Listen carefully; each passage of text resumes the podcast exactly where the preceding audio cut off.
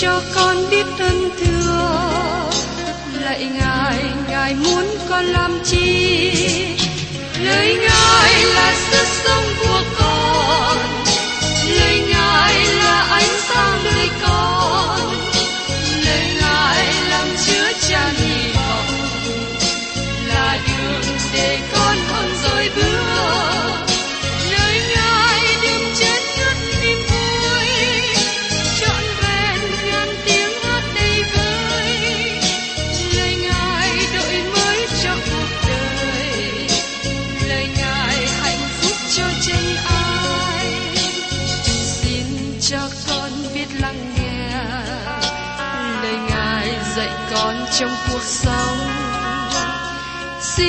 cho con biết lắng nghe. Lời ngài từng theo bước đời con. Xin cho con biết sẵn sàng chờ đợi và vẫn nghe theo chúa. Xin cho con biết sẵn sàng thực hành lời chúa đã truyền ban. Hân hoan chào mừng quý vị đến nghe chương trình Tìm hiểu Thánh Kinh. Đây là một chương trình học kinh thánh liên tục và hệ thống trong thời gian 5 năm. Chúng ta sẽ lần lượt khảo sát từ sáng thế ký cho đến khải huyền. Mục sư tiến sĩ McGee là người được Chúa dùng để sáng lập và thực hiện chương trình này. Ông tin rằng lời của Đức Chúa Trời có khả năng đáp ứng mọi nhu cầu cho tất cả mọi người trên thế giới, không phân biệt chủng tộc, văn hóa, trình độ tuổi tác hay phái tính. Ước mong quý vị theo dõi liên tục và giới thiệu cho thân nhân bạn hữu cùng đón nghe. Kính chào quý thính giả. Hôm nay tôi cùng với quý vị tìm hiểu tiếp tục trong Hebrew đoạn thứ tư, từ câu 3 đến 13. Nói đến đề tài, Đấng Christ cao trọng hơn Giô-xê. Thưa các bạn, Môi-se đã dẫn dân Israel ra khỏi Ai Cập, nhưng ông đã không dẫn họ vào xứ Canaan. Jose đã dẫn họ vào đất hứa, nhưng tại đây chúng ta thấy rằng ông không ban cho họ sự yên nghỉ. Nhiều người không tìm được sự yên nghỉ, họ không hề thật sự chiếm trọn đất hứa. Thế gian, xác thịt và ma quỷ đã cướp đi nhiều phước hạnh Đức Chúa Trời ban cho họ. Các bạn và tôi đang sống trong thế gian tội lỗi. Thế gian này không có làm bạn với ân điển, cũng không có làm bạn với người tin nhận Chúa Giêsu. Nhiều người trong chúng ta chưa khám phá ra điều này. Bây giờ xin mời quý vị cùng xem tiếp trong Hebrew đoạn 4 câu 3. Về phần chúng ta là kẻ đã tin thì vào sự yên nghỉ, nhưng Đức Chúa Trời đã phán rằng, Này là lời thề ta đã lập trong cơn thạnh nộ, chúng nó sẽ chẳng hề vào sự yên nghỉ ta. Do vậy, công việc của Ngài đã xong rồi từ buổi sáng thế. Tại đây tác giả đang nói về sự yên nghỉ của sự cứu rỗi, sự yên nghỉ của sự tin cậy Đấng Christ. Để tôi xin hỏi các bạn một câu.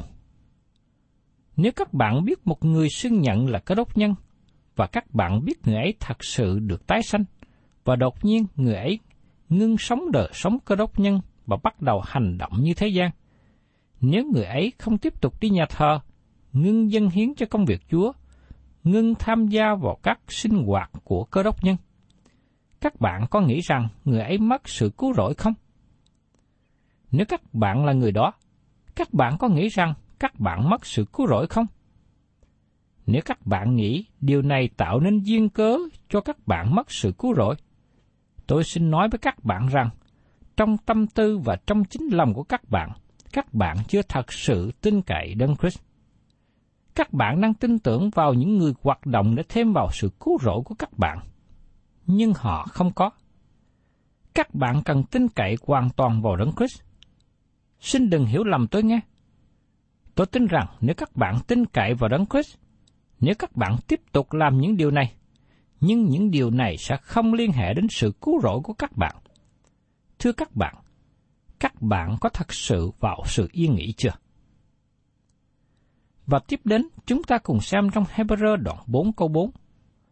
Luận về ngày thứ bảy có chấp rằng, ngày thứ bảy Đức Chúa Trời nghỉ các công việc Ngài. Đây là ngày sa bát Đức Chúa Trời nghỉ vào ngày thứ bảy, đó là ngày sa bát Do vậy, hiện nay, ngày thứ bảy không phải là ngày các bạn giữ theo. Hiện nay các bạn có thật sự vào ngày sa bát chưa? Các bạn có biết tin cậy Đấng Christ là gì? Và chỉ có Đấng Christ là sự cứu rỗi của các bạn không? Các bạn có tin cậy vào điều gì khác hơn không? Các bạn có vào sự yên nghỉ chưa? Tôi có một người bạn tốt, anh ta làm bác sĩ, và anh ta giữ ngày thứ bảy làm ngày sa bát.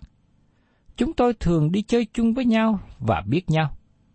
Có một hôm khi ngồi uống trà và nói chuyện với nhau, chúng tôi nói chuyện liên hệ đến tôn giáo. Anh bạn nhìn tôi và hỏi, anh có giữ ngày sa bát không? Tôi trả lời, có, tôi có giữ ngày sa bát. Anh bạn nhìn tôi kỹ hơn và hỏi thêm, Ngài gì? Tôi nói với anh bạn, thứ bảy, chủ nhật, thứ hai, thứ ba, thứ tư, thứ năm, thứ sáu, rồi sau đó tôi bắt đầu trở lại thứ bảy. Anh bạn nói với tôi, anh có ý muốn nói gì? Tôi giải bài thêm. Phương cách mà tôi hiểu trong thư Hebrew, ngày sa bát giờ đây là ngày ân điển mà chúng ta đang sống. Đấng Christ sau khi chết trên thập tự giá và sống lại, Ngài trở về bên hữu Đức Chúa Trời và ngồi xuống. Ngài ngồi xuống không phải vì Ngài mệt, nhưng bởi vì Ngài hoàn tất công việc cứu rỗi cho anh và tôi. Vì thế, giờ đây Chúa Giêsu nói với tôi, các ngươi yên nghỉ trong ta. Do đó, tôi có ngày sa bát mỗi ngày. Tôi yên nghỉ trong đấng Christ. Người bạn làm bác sĩ này nhìn tôi ngạc nhiên. Anh ta nói, điều đó tốt hơn là nghỉ có một ngày trong tuần. Tôi nói, đúng vậy. Bảy ngày trong tuần là ngày sa bát của sự yên nghỉ trong đấng Christ. Và tiếp đến trong Hebrew đoạn 4, câu 5 và câu 6. Lại một chỗ khác có chấp rằng, chúng nó sẽ chẳng vào sự yên nghỉ ta. Như vậy, vì đã dành cho mấy người phải vào đó, và vì những kẻ nghe tin là ấy, trước nhất đã không vào đó bởi chẳng tin. Bởi do sự không tin mà nó cướp đi các bạn sự yên nghỉ của sự cứu rỗi. Nó cướp đi các bạn sự yên nghỉ của sự thỏa lòng và phước hạnh mà Đức Chúa Trời có thể ban cho các bạn. Sự yên nghỉ tốt đẹp mà Ngài muốn ban cho chúng ta. Và tiếp đến trong Hebrew đoạn 4 câu 7. Nên về sau lâu lắm, trong một thư của David, Chúa lại định một ngày nữa gọi là ngày nay. Như trên kia đã dẫn rằng, ngày nay nếu các ngươi nghe tiếng Ngài thì chớ cứng lòng. Chúa không nói về ngày mai, nhưng hôm nay. Ngày nay là ngày cho các bạn và tôi. Ngày nay, ngay giờ này, tại nơi các bạn ở. Đây là thì giờ của sự cứu rỗi. Hiện nay, ngày giờ các bạn có thể tin cậy Đấng Christ là đấng cứu rỗi các bạn. Ngày nay, nếu các ngươi nghe tiếng Ngài thì chớ cứng lòng. Tôi mong ước rằng các bạn hãy tận dụng ngay ngày hôm nay để đáp ứng với tin lành cứu rỗi mà Đức Chúa Trời hứa ban cho những người nào tin nhận Chúa cứu thế Giêsu. Tiếp đến trong Hebrew đoạn 4 câu 8.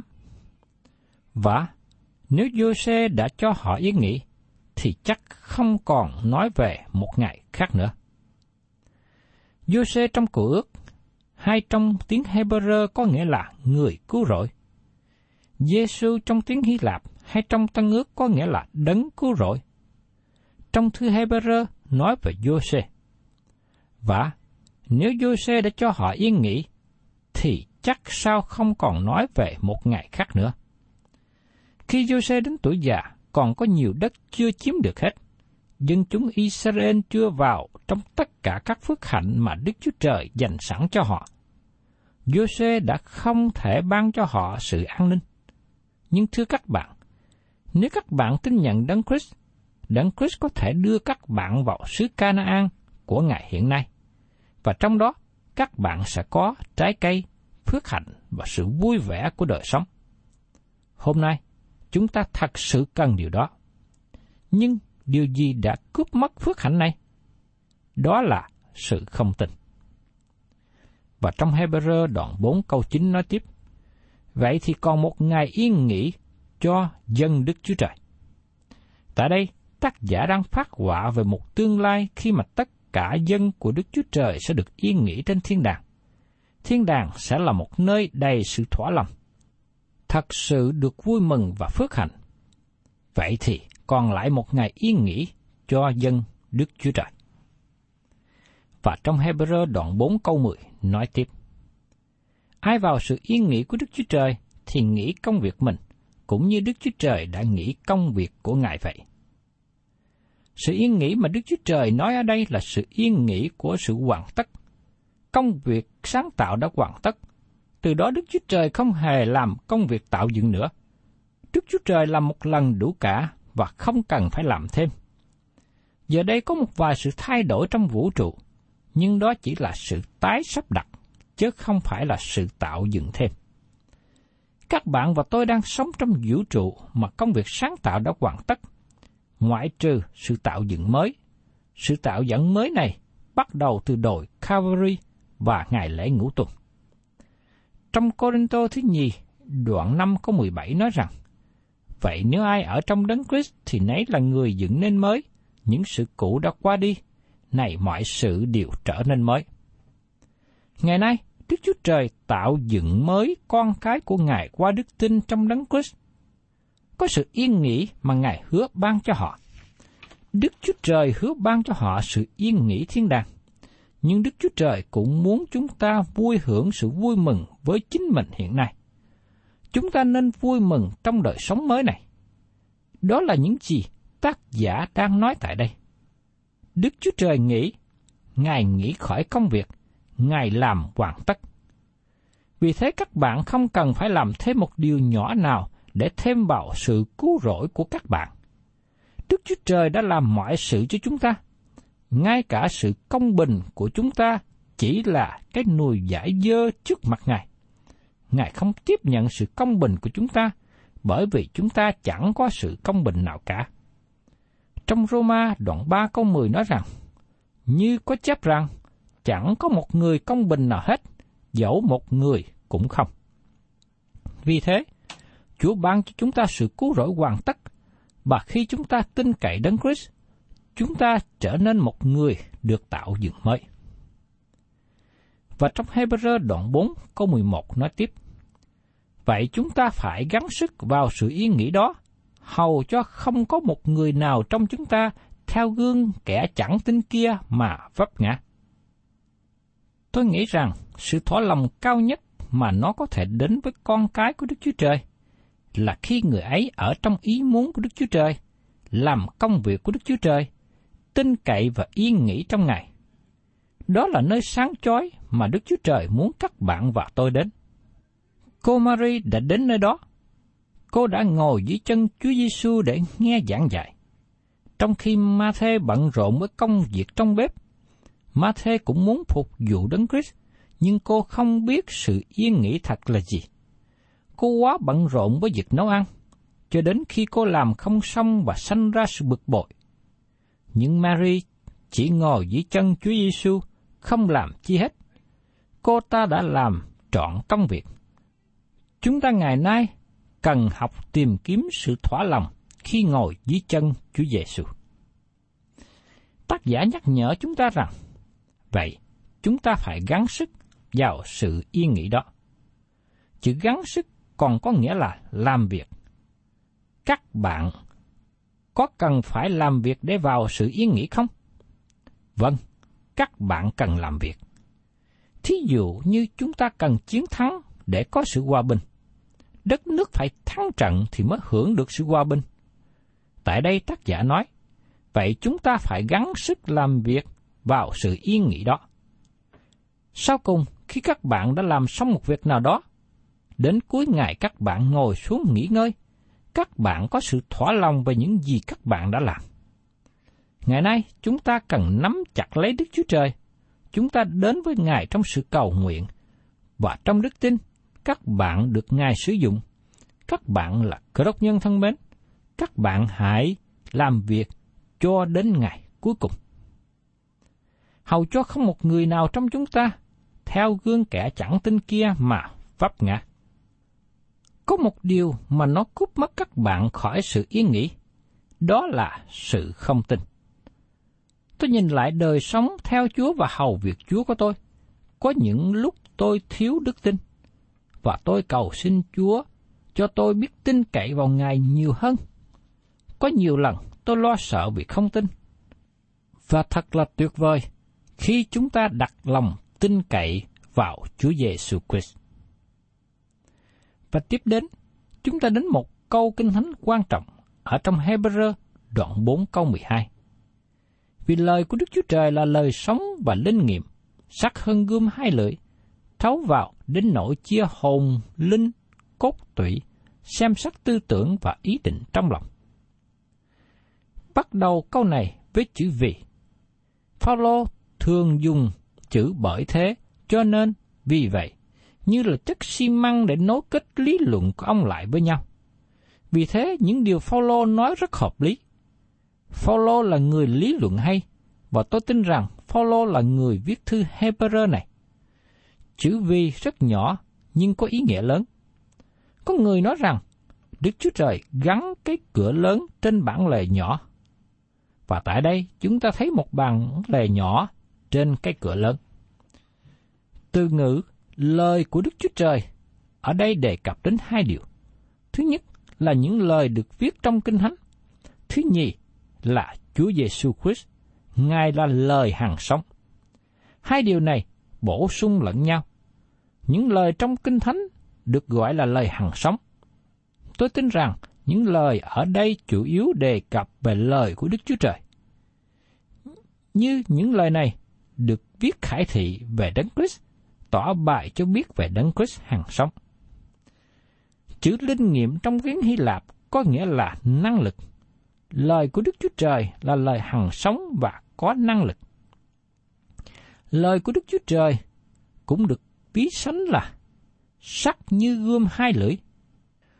Có một vị giáo sư trong trường Kinh Thánh nói chuyện và nhắc nhở một nhóm một sư trẻ.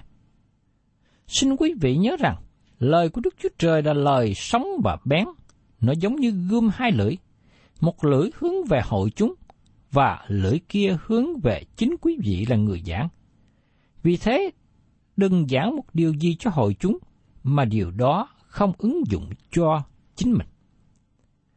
Tôi thấy nhiều lần trong công tác giảng dạy của tôi, lời của bài giảng có thể không đụng đến người khác, nhưng nó đụng đến chính tôi. Khi tôi ngồi trong phòng thâu để thâu các bài học kinh thánh để phát thanh cho quý thính giả, các lời của bài học này trước nhất cũng đến với chính tôi. Lời của Đức Chúa Trời giống như gươm hai lưỡi, nó hướng về người khác, nhưng nó cũng hướng về các bạn và tôi. Lời của Đức Chúa Trời như gươm, để đâm thấu vào. Phaolô đã viết cho người Tesalonica như sau: Bởi vậy, chúng tôi tạ ơn Đức Chúa Trời không thôi về sự anh em tiếp nhận lời của Đức Chúa Trời mà chúng tôi đã truyền cho, không coi như lời của loài người, bèn coi như lời của Đức Chúa Trời. Vì thật là lời của Đức Chúa Trời cũng hành động trong anh em có lòng tin. Trong Tê Sa Loni Ca thứ nhất, đoạn 2, câu 13. Người Tê Sa Loni Ca tiếp nhận lời giảng của Phaolô không phải như lời bình thường, nhưng họ tiếp nhận như lời của Đức Chúa Trời. Phaolô nói điều đó khi ông giảng lời của Chúa. Trong Corinto thứ nhất đoạn 2 câu 4, lời nói và sự giảng của tôi chẳng phải bằng lời diễn thuyết khéo léo của sự khôn ngoan, nhưng tại sự tỏ ra thánh linh và quyền phép. Thưa các bạn, chúng tôi có nhận thư của nhiều thính giả nghe chương trình học kinh thánh trên đài phát thanh. Họ nói rằng lời Chúa đem đến sự hiểu biết về sự cứu rỗi trong đấng Christ đem họ đến sự vui mừng trong đức tin cơ đốc nhân và đem họ đến sự vui mừng trong sự cầu nguyện. Tôi rất mừng vì biết rằng đó là mục đích trong lời của Đức Chúa Trời. Nó đã ảnh hưởng trên các bạn, cũng như nó đã ảnh hưởng trên đời sống của tôi. Như đã nói trước đây, lời của Đức Chúa Trời giữ các bạn khỏi tội lỗi, hay tội lỗi giữ các bạn khỏi lời của Đức Chúa Trời. Nhiều cơ đốc nhân ngày hôm nay không để nhiều thì giờ học hỏi lời của Chúa. Cũng có nhiều người giảng không để nhiều thì giờ học hỏi lời của Đức Chúa Trời. Các mục sư cần để thì giờ và tâm trí học lời của Chúa với hội thánh từ sách này sang sách khác cho đến khi đi xuyên suốt cả kinh thánh. Điều đó giúp ích cho mục sư và cho hội chúng. Lời của Đức Chúa Trời bén nhọn, hằng sống và có năng lực. Lời của Đức Chúa Trời thấu vào đến nỗi chia hồn linh. Có người cố gắng làm sự phân biệt giữa hồn và linh. Có một số nhà tâm lý học cũng cố gắng phân chia hai điều này. Các bạn có biết rằng chỉ có lời của Đức Chúa Trời mới có thể phân chia hồn và linh không? Có nhiều lần trong Kinh Thánh nói hồn và linh là hai từ ngữ đồng nghĩa với nhau. Nhưng cũng có những phân đoạn Kinh Thánh khác nói rằng hồn và linh phân biệt nhau, không giống nhau. Chỉ có lời của Đức Chúa Trời mới phân biệt được hồn và linh. Lời của Đức Chúa Trời xem xét tư tưởng và ý định trong lòng. Lời của Đức Chúa Trời xem xét tư tưởng của các bạn và tôi. Không một người nào ở vị trí có thể phán xét lời của Đức Chúa Trời. Một trong những lý do đó là không có một sách nào giống như Kinh Thánh. Lời của Đức Chúa Trời được viết trải qua một khoảng thời gian 1.500 năm bởi khoảng 40 tác giả khác nhau. Một số người trong họ không hề biết nhau, nhưng họ có sự đồng nhất với nhau. Tất cả đều trình bày về sự cứu rỗi vinh hiển. Vì thế tôi có thể nói với các bạn, không một ai ngồi ở vị trí phán xét lời của Đức Chúa Trời. Các bạn không hề biết đủ để ngồi phán đoán về Kinh Thánh. Nhưng lời Kinh Thánh sẽ phán xét chúng ta. Chính tội lỗi làm cho con người xa cách đấng Christ hiện nay. Nó không phải là sự khó khăn bởi sự nhận thức của tâm trí, nhưng đó chính là vấn đề khó khăn của tấm lòng, nó đã giữ các bạn khỏi Đức Chúa Trời. Lời của Đức Chúa Trời xem xét tư tưởng và ý định trong lòng các bạn thấy rằng Kinh Thánh không phải chủ yếu đề cập đến hành động. Những gì đôi tay làm là bởi phát xuất ra từ sự suy nghĩ của tấm lòng. Tấm lòng thể hiện ra hành động. Vì thế lời của Đức Chúa Trời nói nhiều đến tấm lòng. Như Chúa Giêsu đã nói trong Matthew đoạn 15, câu 18 đến 19. Xong những điều bởi miệng mà ra là từ trong lòng, thì những điều đó làm dơ giấy người. Từ nơi lòng mà ra các ác tưởng, những tội giết người, tà dâm, dâm dục, trộm cướp, làm chứng dối và lộng ngôn. Tiên tri Jeremy cũng nói rằng, lòng người ta là dối trá hơn muôn vật và rất xấu xa, ai có thể biết được.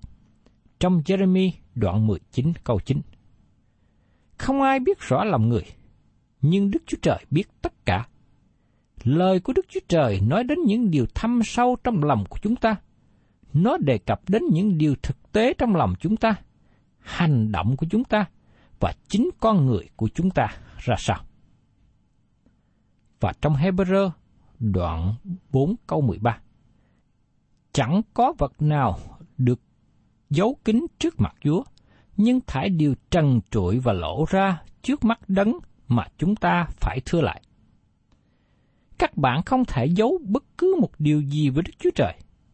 Có khi chúng ta cầu xin Chúa thực hiện một vài điều nào đó, nhưng có khi chúng ta không nói cho Chúa biết động lực nào chúng ta muốn thực hiện như vậy. Nhưng Chúa đã biết động lực nào bên trong của chúng ta. Chúa là đấng hiểu rõ tư tưởng trong lòng người. Mọi sự đều mở ra trước mặt Ngài. Chính đời sống của các bạn và tôi là một quyển sách mở ra trước mặt Chúa. Có người hỏi tôi, ông có nghĩ rằng chúng ta nên xưng nhận mọi sự với Chúa không? Tôi trả lời, tại sao không? Bởi vì Chúa đã biết hết rồi. Tốt hơn các bạn và tôi nên nói ra mọi sự với Ngài. Quý vị và các bạn thân mến, chúng ta tạ ơn Đức Chúa Trời vì chúng ta có lời của Đức Chúa Trời là lời hằng sống. Chúng ta cũng tạ ơn Đức Chúa Trời vì chúng ta có chính Đức Chúa Trời là đấng hằng sống. Chúa Giêsu là đấng hằng sống. Đức Thánh Linh cũng là đấng hằng sống. Ngài đang ở, đang ngự trị trong lòng của chúng ta. Chúng ta tạ ơn Chúa vì chúng ta có thể đến với Đức Chúa Trời để trình bày tất cả mọi điều trong đời sống của chúng ta. Ngài biết mọi điều trong chúng ta. Cho nên, khi chúng ta phơi bày chính mình ra với Chúa là điều phước hạnh, và những ai giấu mình trước mặt Đức Chúa Trời thì chẳng có phước hạnh gì.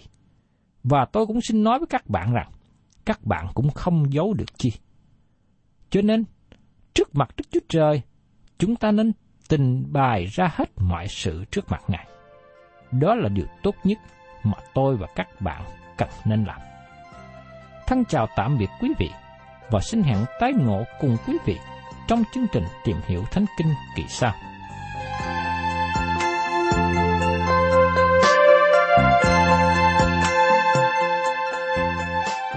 Cảm ơn quý vị đã đón nghe chương trình Tìm hiểu Thánh Kinh.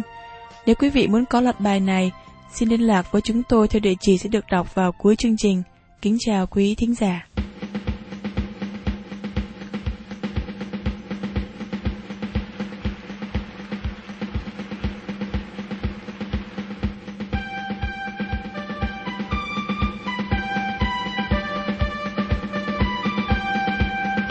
ngọn cờ không từ nghe bay cùng điệu nhạc quân hành kêu bao người lính lòng